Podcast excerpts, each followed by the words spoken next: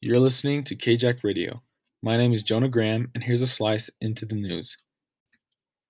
The Museum Club is an infamous bar in the Flagstaff community that has housed numerous famous country music stars, such as legendary country singer Johnny Cash and Waylon Jennings.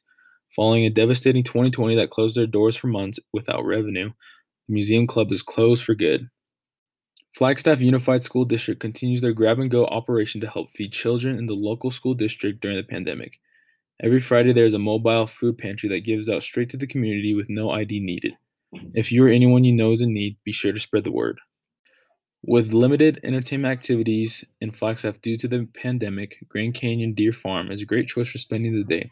With a wide selection of animals such as bison, wallabies, camels, peacocks, and more, the Grand Canyon Deer Farm is the number one place to feed your favorite animals.